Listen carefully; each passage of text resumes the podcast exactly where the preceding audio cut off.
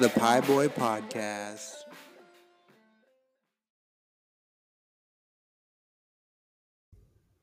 Welcome to the Pie Boy Podcast. This is episode 75. I'm Sparky and I've been thinking about pro wrestling a lot lately. Um, so I just, I used to be into it, but I lost touch with all that once I got into high school and was busy with homework and other things. I kind of grew out of it in a sense, but I always enjoyed the dr- drama of it and the moves, flying elbow drops.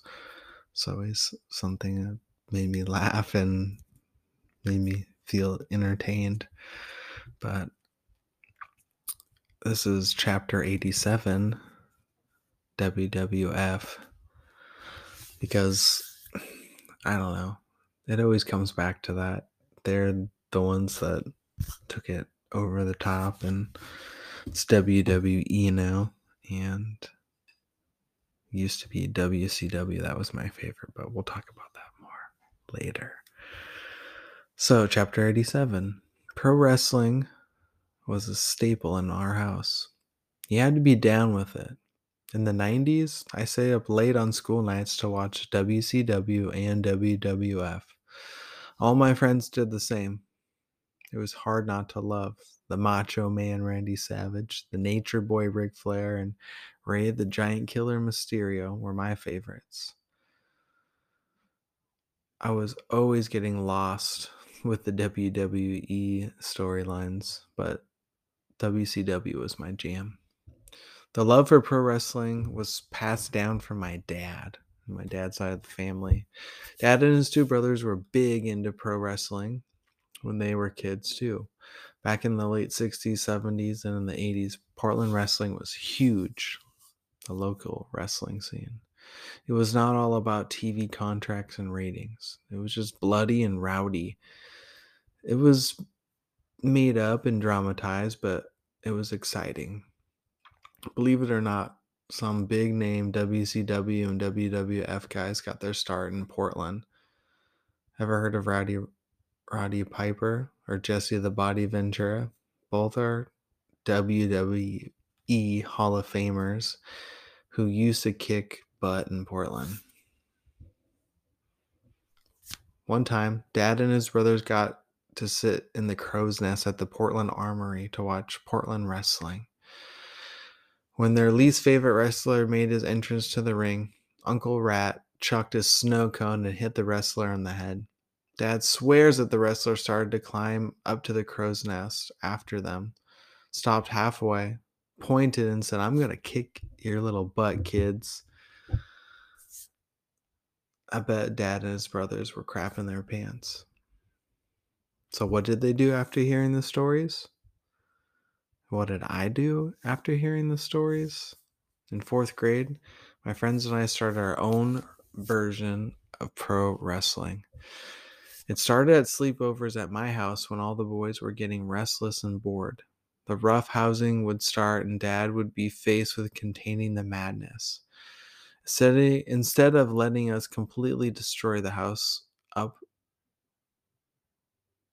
and down and running around and beating each other up, Dad thought it was an ingenious idea to organize, organize us and have official wrestling matches. The first line out of my dad's mouth once he got all of our attention was The first rule is there are no rules. Number two, if you get hurt, we bury you out back. Almost everyone cheered. We were all stoked. That was a big mistake on his part. No wonder my friends loved coming to the Swain house. Dad would lead us down into the rumpus room, and then he would pair up all the boys by size and ability. The rumpus room was our designated area of the house that we could destroy. This is where we could get rowdy. Things started a little shaky with some of my buddies getting hurt and their little brothers crying because of people being too rough with them. The moms hated it, the dads encouraged it, and we just laughed and carried on. A lot of the matches were entertaining because of how scrappy my friends were and the dumb stuff that would happen. We broke so much furniture. People got thrown into entertainment centers, speakers, TVs, couches, lazy boys, windows, and the crowd. So much spilled food and drinks. As we got older and stronger, the matches got way more intense.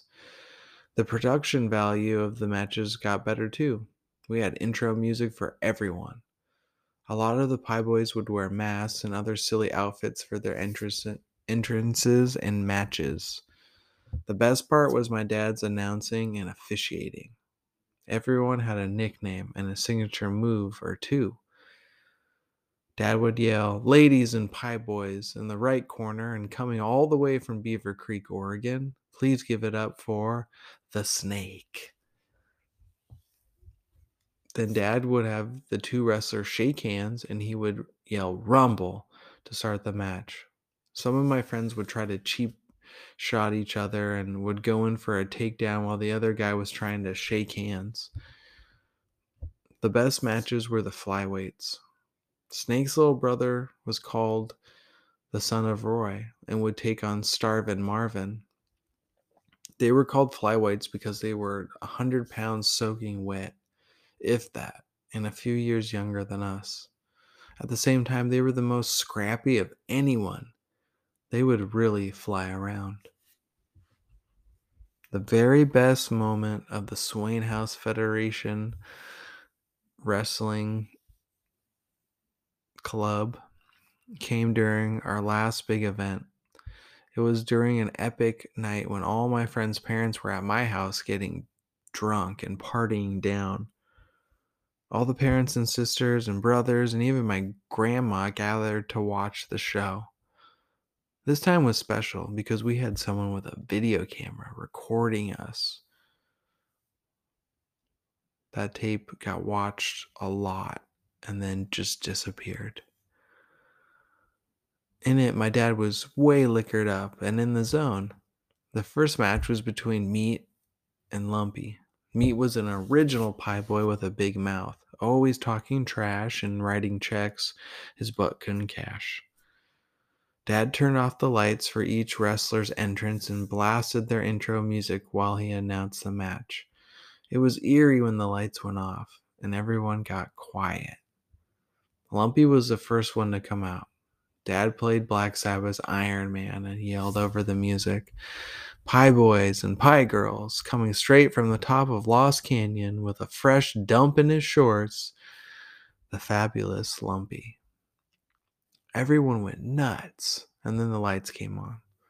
At the top of the stairs stood Lumpy, and he, and he had on an Undertaker mask. It was awesome. Then Meat came out. My friend Rubber Band Man was running the music and played Backstreet's Back by the Backstreet Boys. Meat was pissed. Everyone laughed, but the, that's karma for being such a pie boy all the time. Dad yelled over the music again. Ladies and germs, coming straight from Clark's Four Corners, the biggest pie boy of them all, Meat. The match ended early.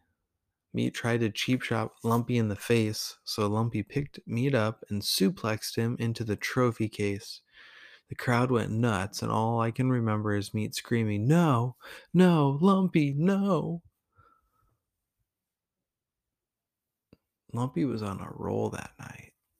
He busted Rhino's thumb when he body slammed him into one of the lazy boy chairs. Those two horses completely flattened that chair for good. No one could beat Lumpy, though. His strength was too much for the Pie Boys. And he made it to the championship round. the heavyweight championship match was between Lumpy and I. They played Back in Black by ACDC when I came out. I wore my dad's big black Ray-Ban sunglasses and a black and red New World Order NWO, NWO wrestling shirt from WCW. Just like my heroes. the wolf pack. And coming to the ring, another one of the original Pie Boys, straight from Tillamook, Oregon, Sparky Swain. My dad used to always say I was from Tillamook, even though I was born in Portland and then I was living with him, so I was technically from there too, but I don't know. He did that for a long time. It was always interesting to think about. Lumpy came out to Iron Man again with the Undertaker mask on, too. My dad told him he would give him 50 bucks if he wrestled with it on, and everyone laughed. And Lumpy, of course, did not do that. He was looking for blood. The match went five rounds. Lumpy was putting a beating on me, but he couldn't get me in the death grip or get me in position to suplex. I was too fast and had better wrestling skills. I had wrestled competitively from second grade to sixth grade, going to tournaments all over Oregon on the weekends. I was waiting for my move, the classic head and arm submission. I just needed to wear Lumpy down. Everyone was cheering. Lumpy was getting tired, and so was I. The room sunk like sweat and farts and BO and more BO. It was hard to breathe. Lumpy was on pace to kick my butt, and I was sucking when when Lumpy got me on my back. My dad started to count one, two, but I managed to slip out of the pin. Lumpy was not going to pin me. Once we were on our feet again, Lumpy lunged for my head and I sidestepped him. I wrapped my arm around his neck and used his momentum to take us both to the floor.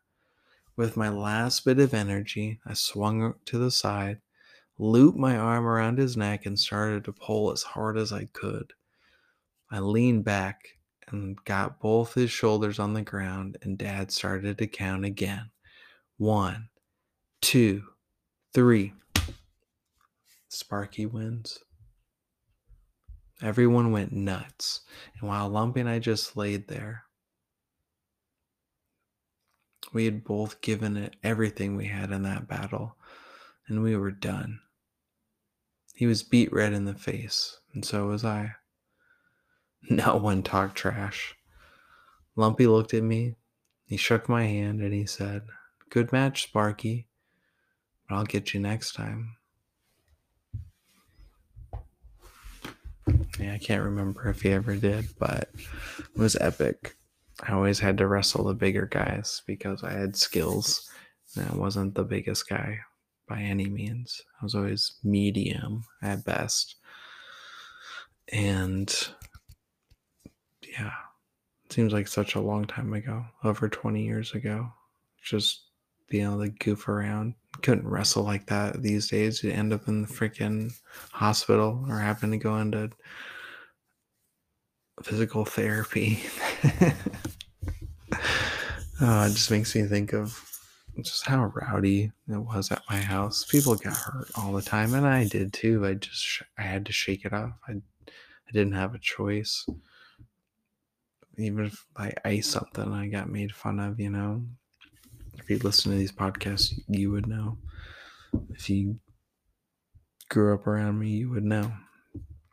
But yeah, I just think of my dad refing those situations and pumping us up and encouraging us, encouraging us. And the, I'm not kidding when I say the moms hated it, hate, hate, hated it. They were the player haters, and I don't blame them. I'm pretty sure one kid he already had it was pre-existing injuries to his shoulder, old rubber band man. And dad told him he didn't have to wrestle and he did anyway. And then he told his mom, like my dad made him do it or something. And my dad just laughed. He didn't like to deal with crap like that, little pie boys and pie girl stuff. oh man, it was tough. It made me tough. I guess I'm thankful for it. What do I mean? I guess I am thankful, but it's more fun to talk and tell the story about it. Oh, I love wrestling. Used to stay up so late. I think it'd be on till like almost 11. That's kind of late when you're a kid, little kid. I was in grade school. I remember, I don't know if it really affected me at all though, because I didn't really sleep anyway. Um, and that was part of why I would stay up. Because I was, pro- I think my mom would be out doing something bad behavior wise, and I'd be worried. And I'd be like, oh, I'll watch this show. So like that would go on, and I'd be like, oh, I'll go to bed before the end matches or whatever. And then I'd, I'd end up just staying up. And I got to know this stuff a lot. But my dad and my uncles always told me about wrestling. All kinds of different characters, people I'd never seen before, people I did see or later went back and watched old videos. Like I I remember getting VHSs of like ba- Rumble at the beach or Battle at the beach and different all kinds of different stuff from like the 80s and 90s.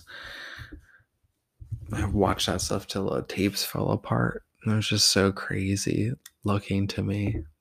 And like Hulk Hogan and all that stuff was just insane. Insane to me. Andre the Giant. And uh, Macho Man around that time. Rey Mysterio was more like late 90s with when I was watching it, but before my time stuff was good Sar- Sergeant Slaughter. I can't even think of all these older ones that uh, the Road Warriors. That was the one that we talk about a lot. I think that was Dad and Uncle Rat's favorite by any, like by far. And I think I had gotten a figurine of them for Christmas or something, and I was supposed to keep it all wrapped up, and I didn't because I was like, I want to play with this. They're badass. And my uncle Rat was like, dude, that could have been worth like your college education or something like that. And he was dead serious. And I just was like, well, so what? Like, it's sweet. Like, look at this. I want to play with it. And he just like looked at me like I was so crazy. Like, why would you want to play with a toy? I don't know, dude. cracks me up to think about that. Um, but yeah, I don't watch wrestling anymore. I do know some of the people that are still on there, but they're more, they come back just in swings, just to restoke energy. John Cena, The Rock, and like Triple H. I knew about him a little bit lumpy like Triple H. And I can't even think of veteran guys or guys that come back, but the Nature Boy Ric Flair, I mentioned him earlier on. on was one of my all-time favorites, and that was Big Mike's favorite, and I love his impression of the Nature Boy and doing all kinds of freaking imitations of him and kind of morphing into him himself he had a lot of moments of just being pumped up and talking like mad trash that was so funny and so razor sharp that it just like killed you, just went right to your heart and killed you. it was so good. Only he can make that stuff up. That's how the Nature Boy was too. Man, I love watching him. Like older stuff, but even later stuff like late 90s early 2000s and wcw when i was a kid. My dad would come in and be like oh man that guy's still doing it and just like bask in the brilliance and be all like fired up like man i kind of want to watch wrestling again. It's weird. But i love how i think they did the 30 for 30 on Ric Flair. Love that love it. I watched some of it, not all of it, but yeah, forever. I'll love wrestling, old wrestling, and paid homage to it, put my body on the line for it, never again. Yeah, but with that being said, uh, song of the week, uh, Van Halen, Or no, sorry. Whoa, back it off, back it off. Motley Crue, Shout at the Devil. I think it just speaks to that that vibe. It's like really cool bravado, freaking dramatic macho man stuff, busting people up, and yeah, man, running with the devil, shouting at that devil as you're doing that stuff. Just feels like sinning, sinning, but makes you feel good. Don't take offense to that. You just you just gotta watch wrestling and then you'll understand. And with that being said, peace. Happy 75th episode. Three quarters to that goal. We're getting 100. And if you're with me now, great. If you're not, better get out of my face. Peace. Till next time.